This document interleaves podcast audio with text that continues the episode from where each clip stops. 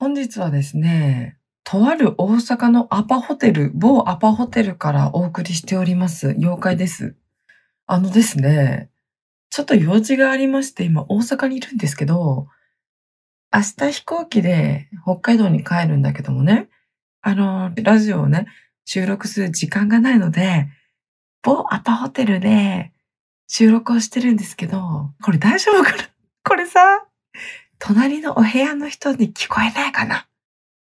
笑ったらさ、一瞬で聞こえるよね。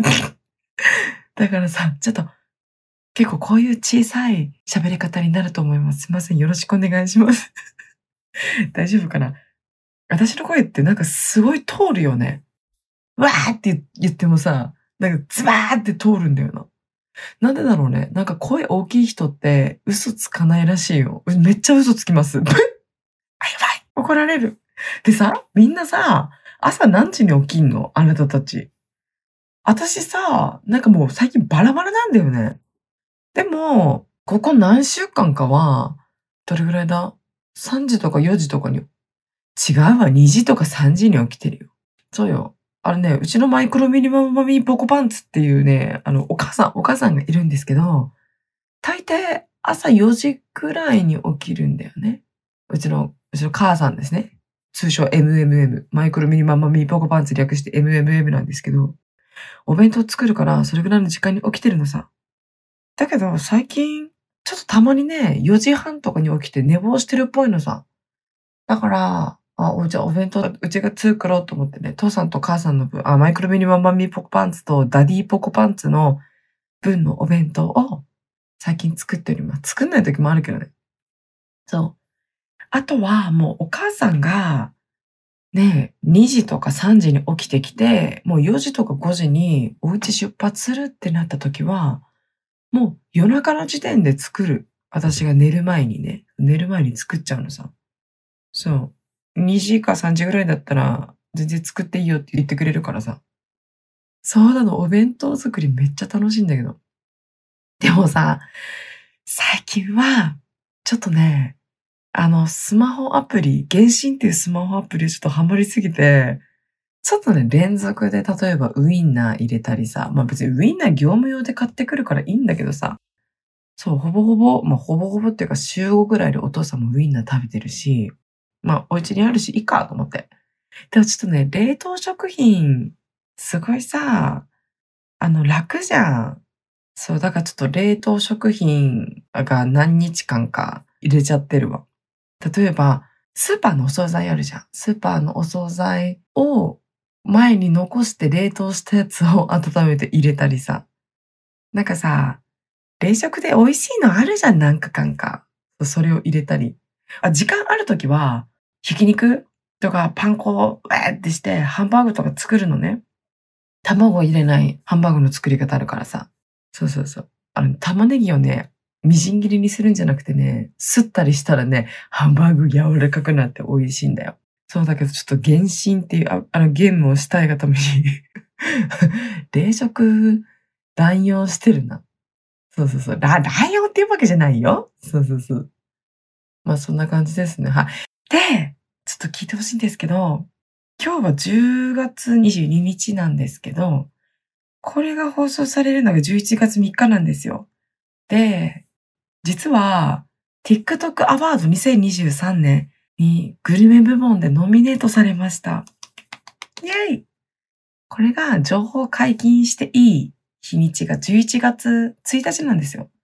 で、放送される曜日が11月3日なので、だからちょっと今言ってるなう。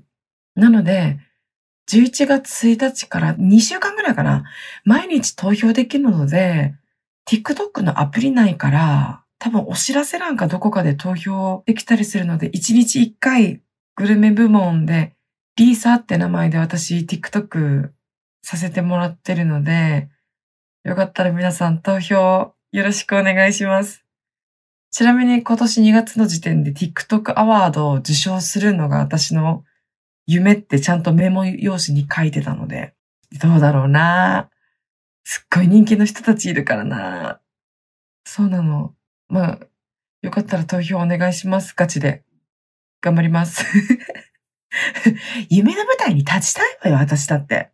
そういうのめっちゃ去年散々バカにされたんだからね。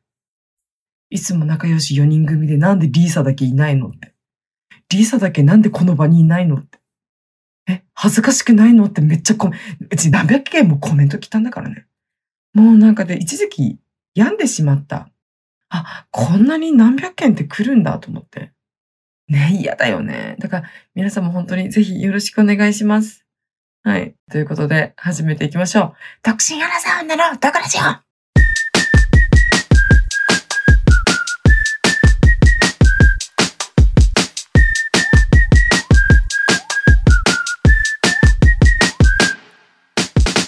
どうも、リーサです。この番組は独身アラサー女の私、リーサが不満や愚痴のようなところをリスナーさんと一緒に発散していく番組です。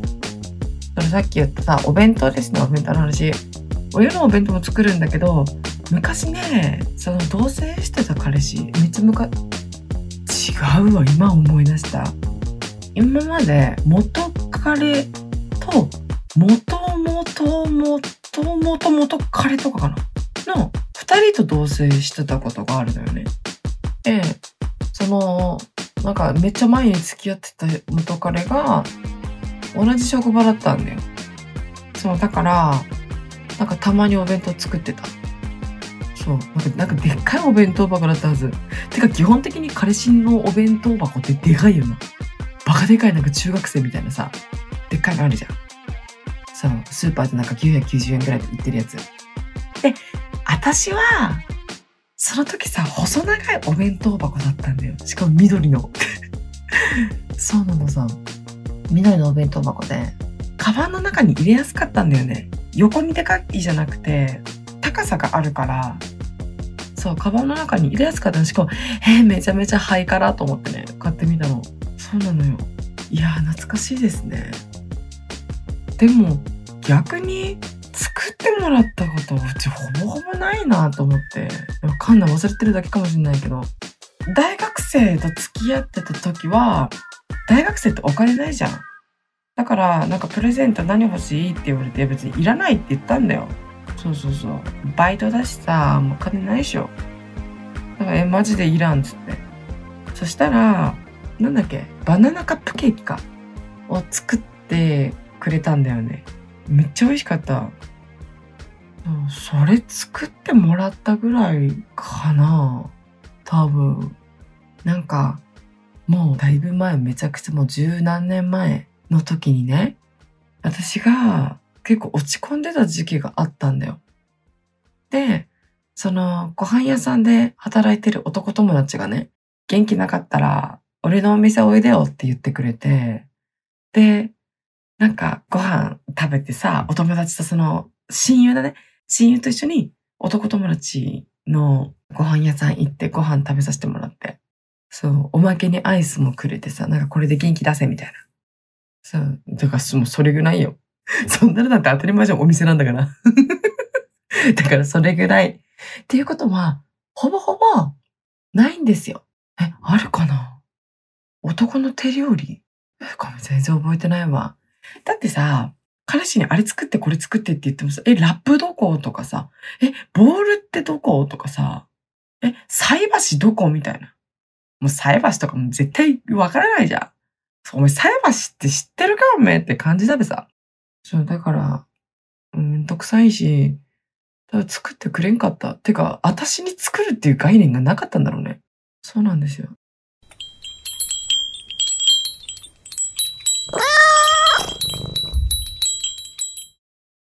で、ちょっとさっきの話戻るけど、その飲食店で働いてた男の子ね。あのね、その男の子に、お前が痩せたら付き合ってやるって言われたんだよ。で、私は真に受けてめっちゃ頑張ったの。そう。その人のこと好きっていうか、あの、まあ好きだったね。そうそうそう。好きだったから、頑張ったのよ。そう。で、その人もすごい体格がいいから、すごい痩せてる子が好きなんだと。だからじゃあ、じゃあじゃあだからじゃなくて、その男友達のタイプがただ単に痩せてる女の子だったから、お前が痩せたら付き合うみたいな。え、お前、デブなとこだけ欠点だよな、みたいな。そう言われて、じゃあ一緒になんかダイエットしようってなって、そうだよ、ダイエット対決したんだよ。そう。で、あっちは北海道でこっちは沖縄に住んでたからさ。で、次会うまでに10キロ落とした方に30万支払うことな、みたいな。って言ってて、私は8キロしか落とせなかったんだよね。そう。で、相手は0キロって あの、デブのままでした。そう。したっけえ、私10キロ痩せたんだけれど、って言ったら嘘つけって言われて30万円くれなかったんだよ。8キロ落としたんだからいいじゃんって思わない ?15 万ぐらいくれればいいべさって。そうだよ。って思わんでもさ、なんか、え、お前が痩せたら俺付き合ってるって。だから見たらさ、すごい嫌な感じじゃん。だけど、一緒にいてめっちゃ面白かったの。めっちゃ楽しくて、そう、なんか、一緒にいるのも楽しいし、超爆笑できるし、でもなんか、うち、お前って言われるの嫌いなんだよね。名前で言ってほしいじゃん。いや別にお前じゃねえし、みたいな。だからその人にお前って言われても別に嫌な気っていうか、あれしなかったし、めっちゃ笑わせてくれるし、すっごいね、そう、いい人だったんだよ。だけど、結局は付き合わなかったですね。あれなんか30までにお互い独身だったら結婚しようね、みたいな、いう話してたんだけど、死んだんかな？わかんないけど まあ元気だといいな。そうよ。地元いるけど全然会ってないんだよな。そうなのさ。ああ、そうなのよ。ああ。懐かしい。こんなこともありましたよ。やっぱね、その、笑わせてくれたり一緒にいて楽しい人ってめっちゃいいよね。ほんと、あの、お腹がよじれるぐらいずっと笑ってたもん。そう。笑うのっていいんだよ。そう。何のがいいか、うん、知らねえ。はい。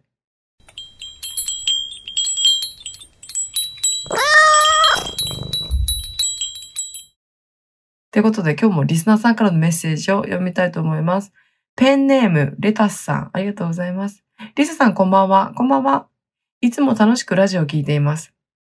僕は高校生のトランスジェンダー女性、かっこ出生時に男性、性自認は女性なのですが、30代男性の子持ち既婚者の先生を好きになってしまいました。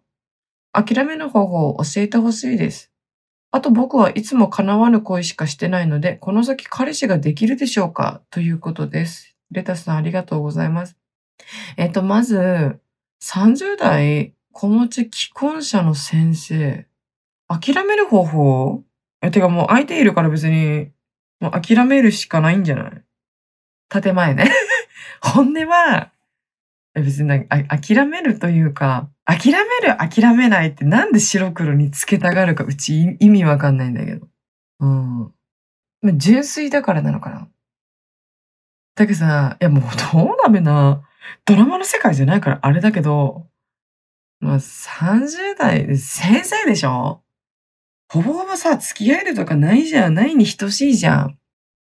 だけどまあタイミング見計らったり何かをきっかけでギュッて距離縮まることがあるかもしれない。それは明日かもしれないし、1年後か5年後か10年後かわからないよ。その時にタイミングだから、そう、縁があったり、結ばれるのはタイミングだから、まあその時に結ばれそうだったらウェイってやっちゃえばいいんじゃないの？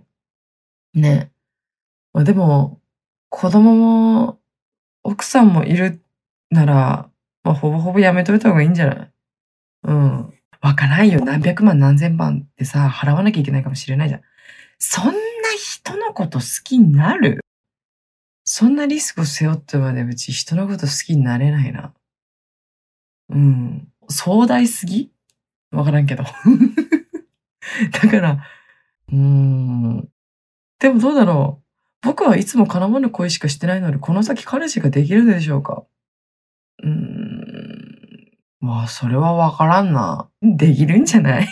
大丈夫だべさ。高校生だべ。高校生が何言ってんの？マジ、あんたたちは未来しかないんだよ。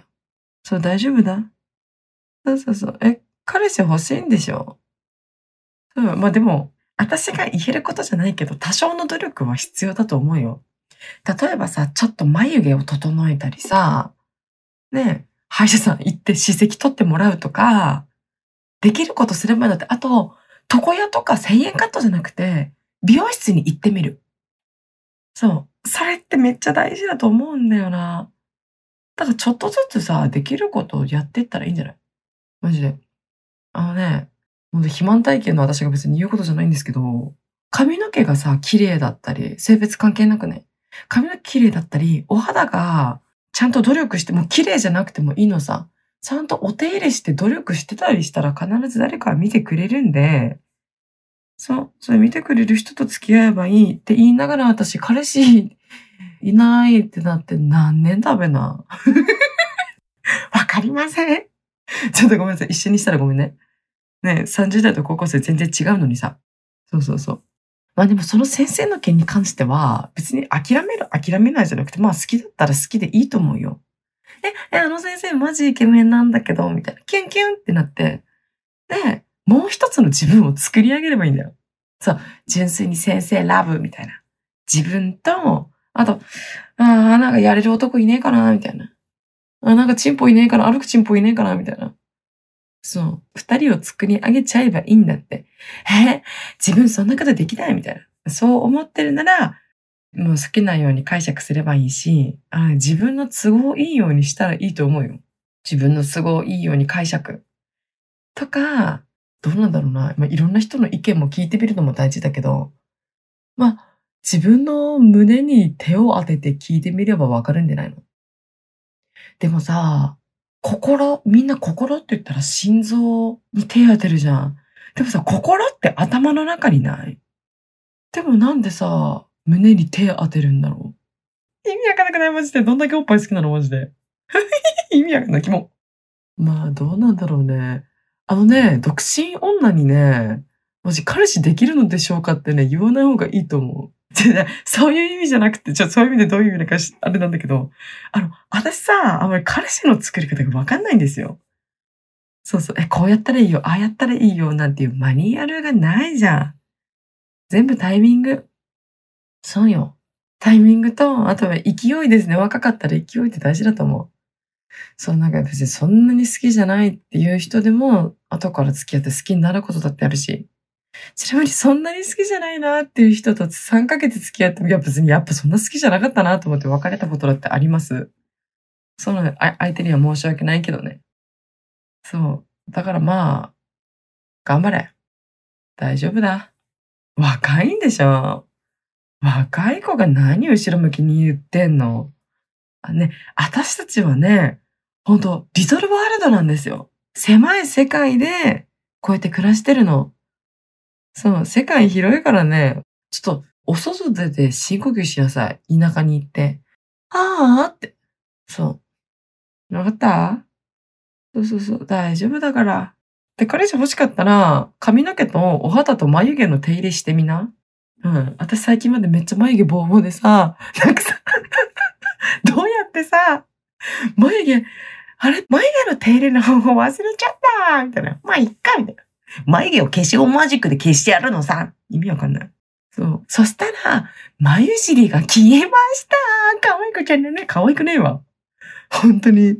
眉毛描くの一苦労よ。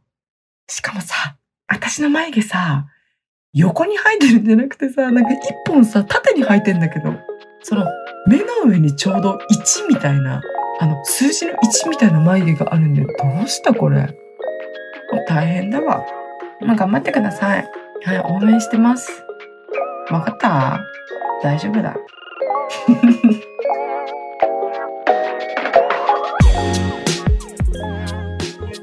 ということで、このポッドキャストではこんな風にあなたからメッセージを募集しております。概要欄にあるフォームから送ってね。この番組が面白かった人は番組のフォローと高評価、そして SNS の感想もお願いします。ハッシュタグ毒ラジオをつけてください。漢字で毒、カタカナラジオです。